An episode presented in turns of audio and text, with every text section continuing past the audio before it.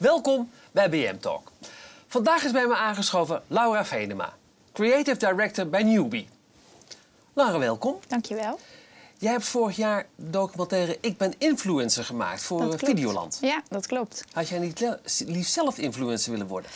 Eh, nee. Ik ben ook al 32, moet ik zeggen. Dus toen ik jonger was, toen speelde dat ook eigenlijk helemaal niet. Dus misschien dat het anders was geweest in die tijd. Maar nee, ik doe eigenlijk precies wat ik leuk vind.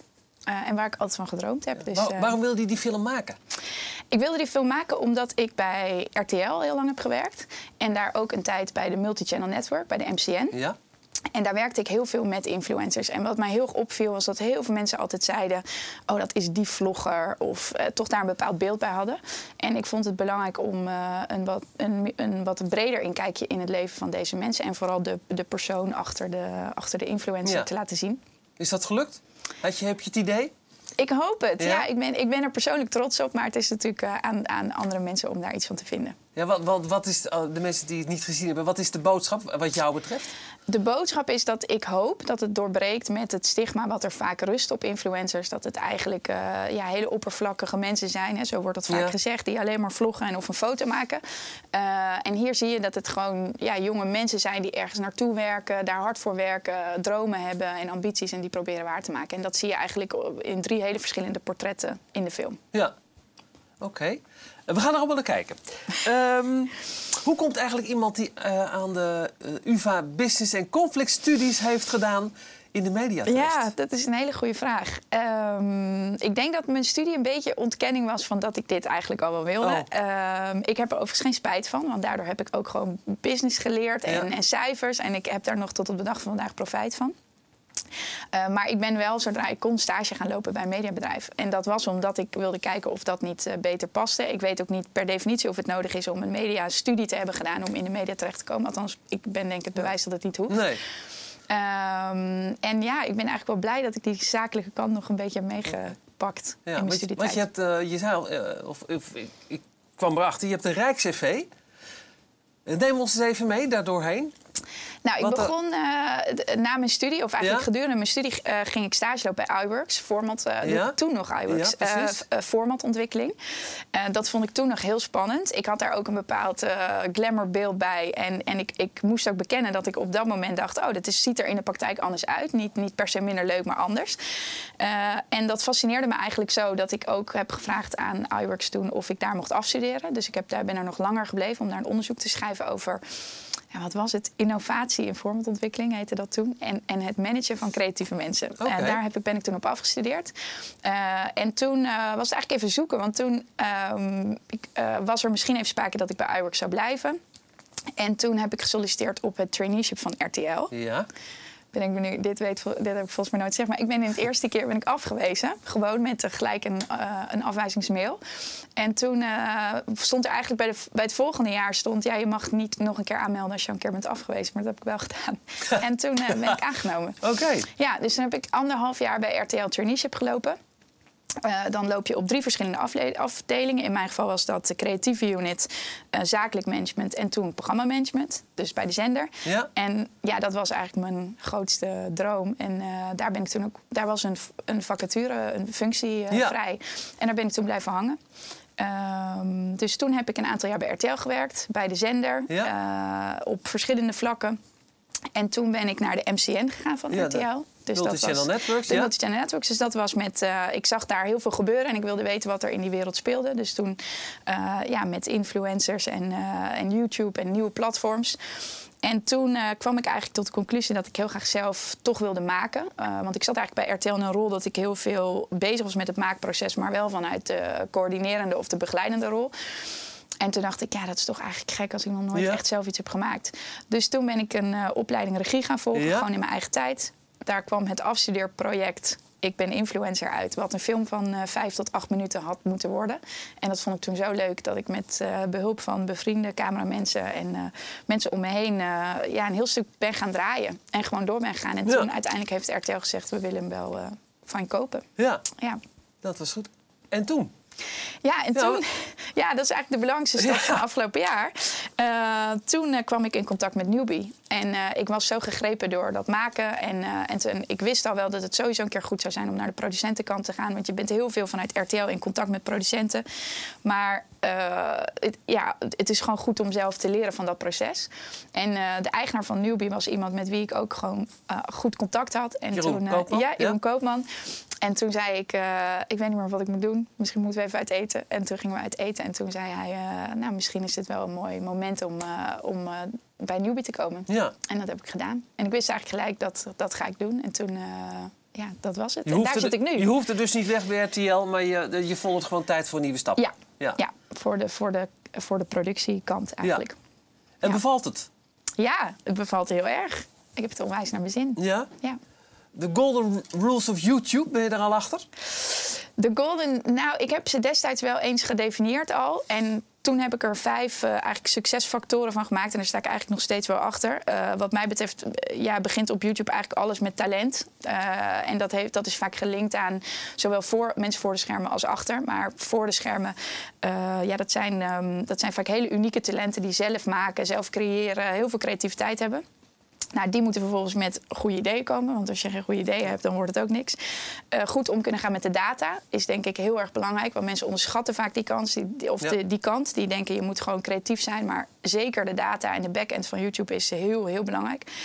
Ehm, eh, ja, en eigenlijk authentiek blijven als talent. En, eh, ehm, eh, en met de goede mensen werken. Ik denk Ja. uiteindelijk dat dat belangrijk is.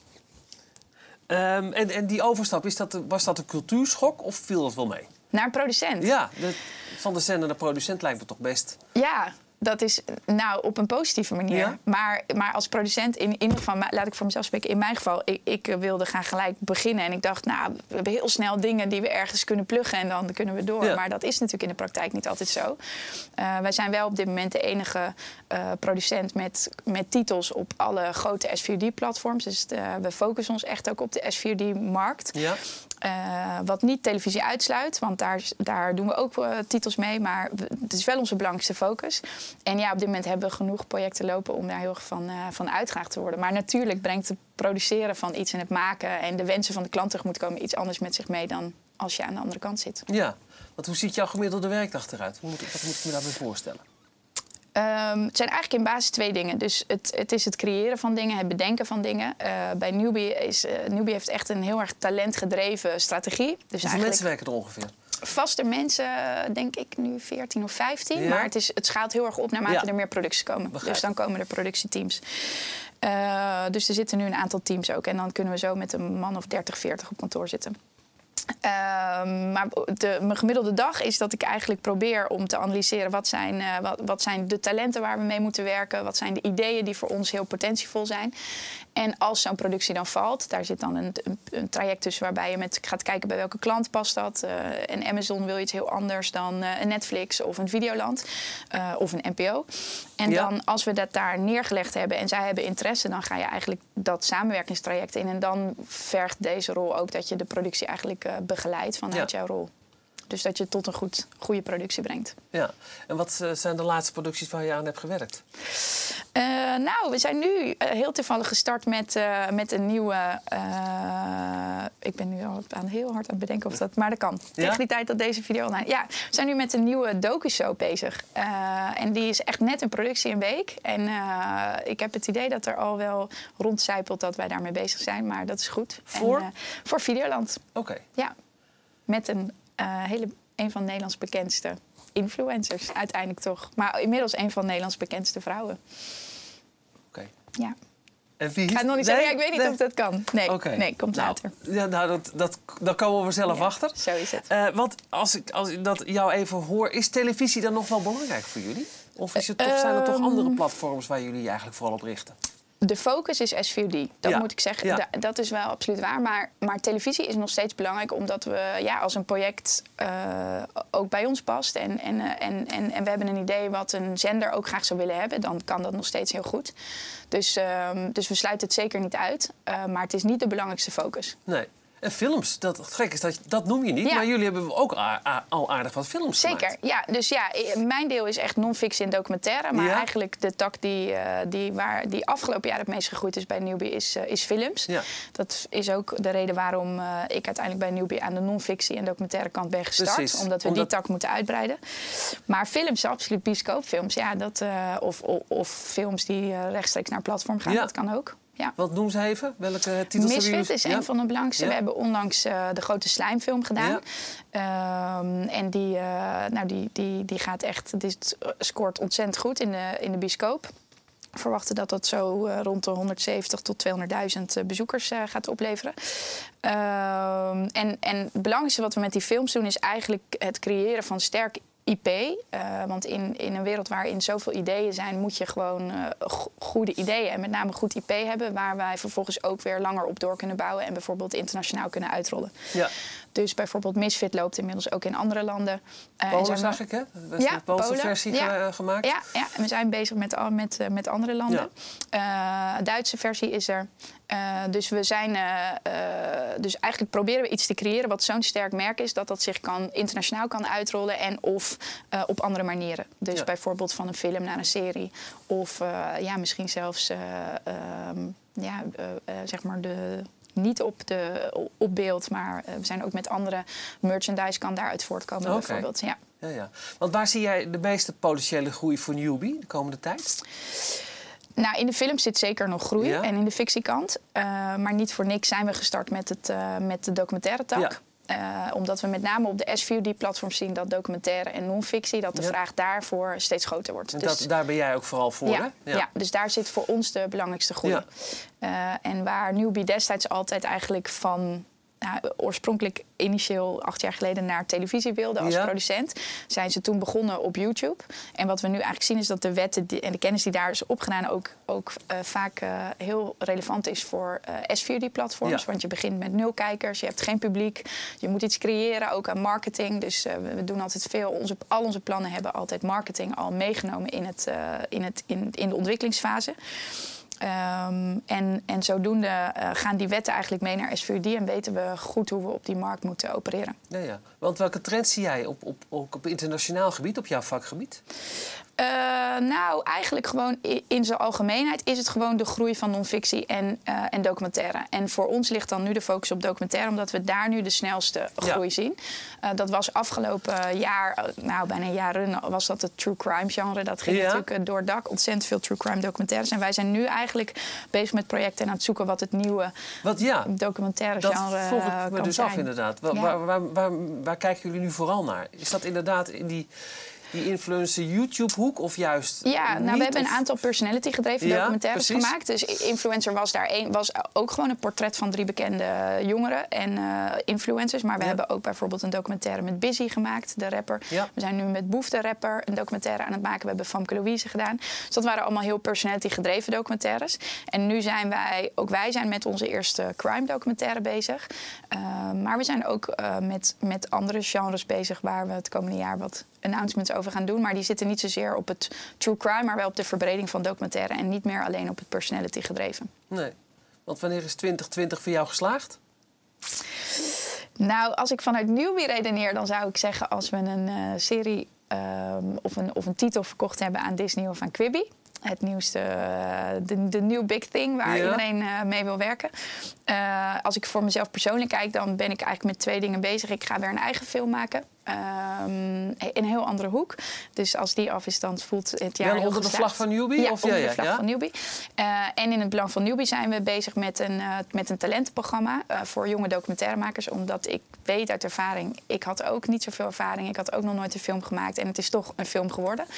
Dus we gaan kijken of we jonge makers kunnen faciliteren om toch te starten met, met het produceren van hun ideeën. Leuk. Ja. Ja. Um, Want heb je die grote onvervulde wensen of ambities, die zijn dus op, liggen dus op dat vlak? Nou, ik, het allermooiste is dat ik het nu kan combineren. Want Ja. ik kan en met eh, hele inspirerende en leuke makers werken en, en productieteams om eh, mooie dingen te maken. En dat brengt ook de diversiteit in je werk. Want we hebben meerdere projecten lopen waar je dan op een dag aan kan werken. Maar ik vind het ontwikkelen en op termijn eh, dit jaar weer een eigen film maken, dat, Ja. dat is wel iets wat ik er heel graag bij doe. Waar gaat die film over? Dat ga ik nog niet zeggen. Nee? Nee, maar het is wel een thema wat dicht bij mij ligt. En ik denk ook dat dat een voorwaarde is. Want je, ehm, als je een film wil maken, dan zijn er vaak heel veel hobbels en, eh, en bumps on the road. Dus Ja. ehm, je moet wel het onderwerp zo belangrijk vinden dat je, daar, eh, dat je bereid Dat bent je- om die te overwinnen. Oké. Ja. Wil je nog wat kwijt? Wil jij nog wat vragen? Ik ben door mijn vragen heen, Ja? zo'n beetje. Ja, ik heb Nee, het ja. meeste wel, wel gevraagd, heb ik het idee. Volgens mij eh, Nee? Ben ik oké. La- dan laten we het hierbij. Dat is helemaal goed. Heel veel succes bij alles wat je onderneemt. Dankjewel. Oké. Tot zover BM Talk. Mijn volgende gast is voor u een vraag. En voor mij nog veel meer. Tot de volgende keer.